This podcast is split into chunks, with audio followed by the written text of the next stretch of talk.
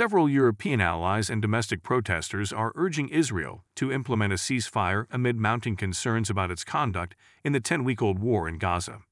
The calls for a truce come after a series of shootings, including the killing of three hostages who were waving a white flag. Some protesters are urging the Israeli government to renew hostage negotiations with Hamas, whom Israel aims to destroy. The U.S., while providing military and diplomatic support, is expressing growing unease over civilian casualties. The war has devastated northern Gaza, leading to the displacement of nearly 85% of its population, who now rely on limited humanitarian aid. Amidst international pressure, Israel remains committed to its goal of eliminating Hamas despite calls for a political solution and concerns over civilian casualties. The Remnant's response See this past Remnant response discussing why Israel, or any nation attacked, has a right to defend itself against evil.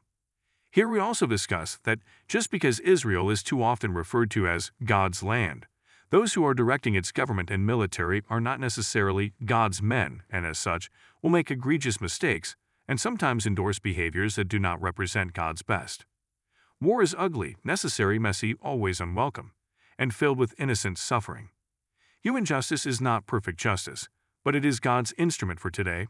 Romans 13 1 through 4 and, as such, should be implemented bathed in prayer, 2 Timothy 2 1 2, and administered as wisely as possible, Proverbs 20 verse 18.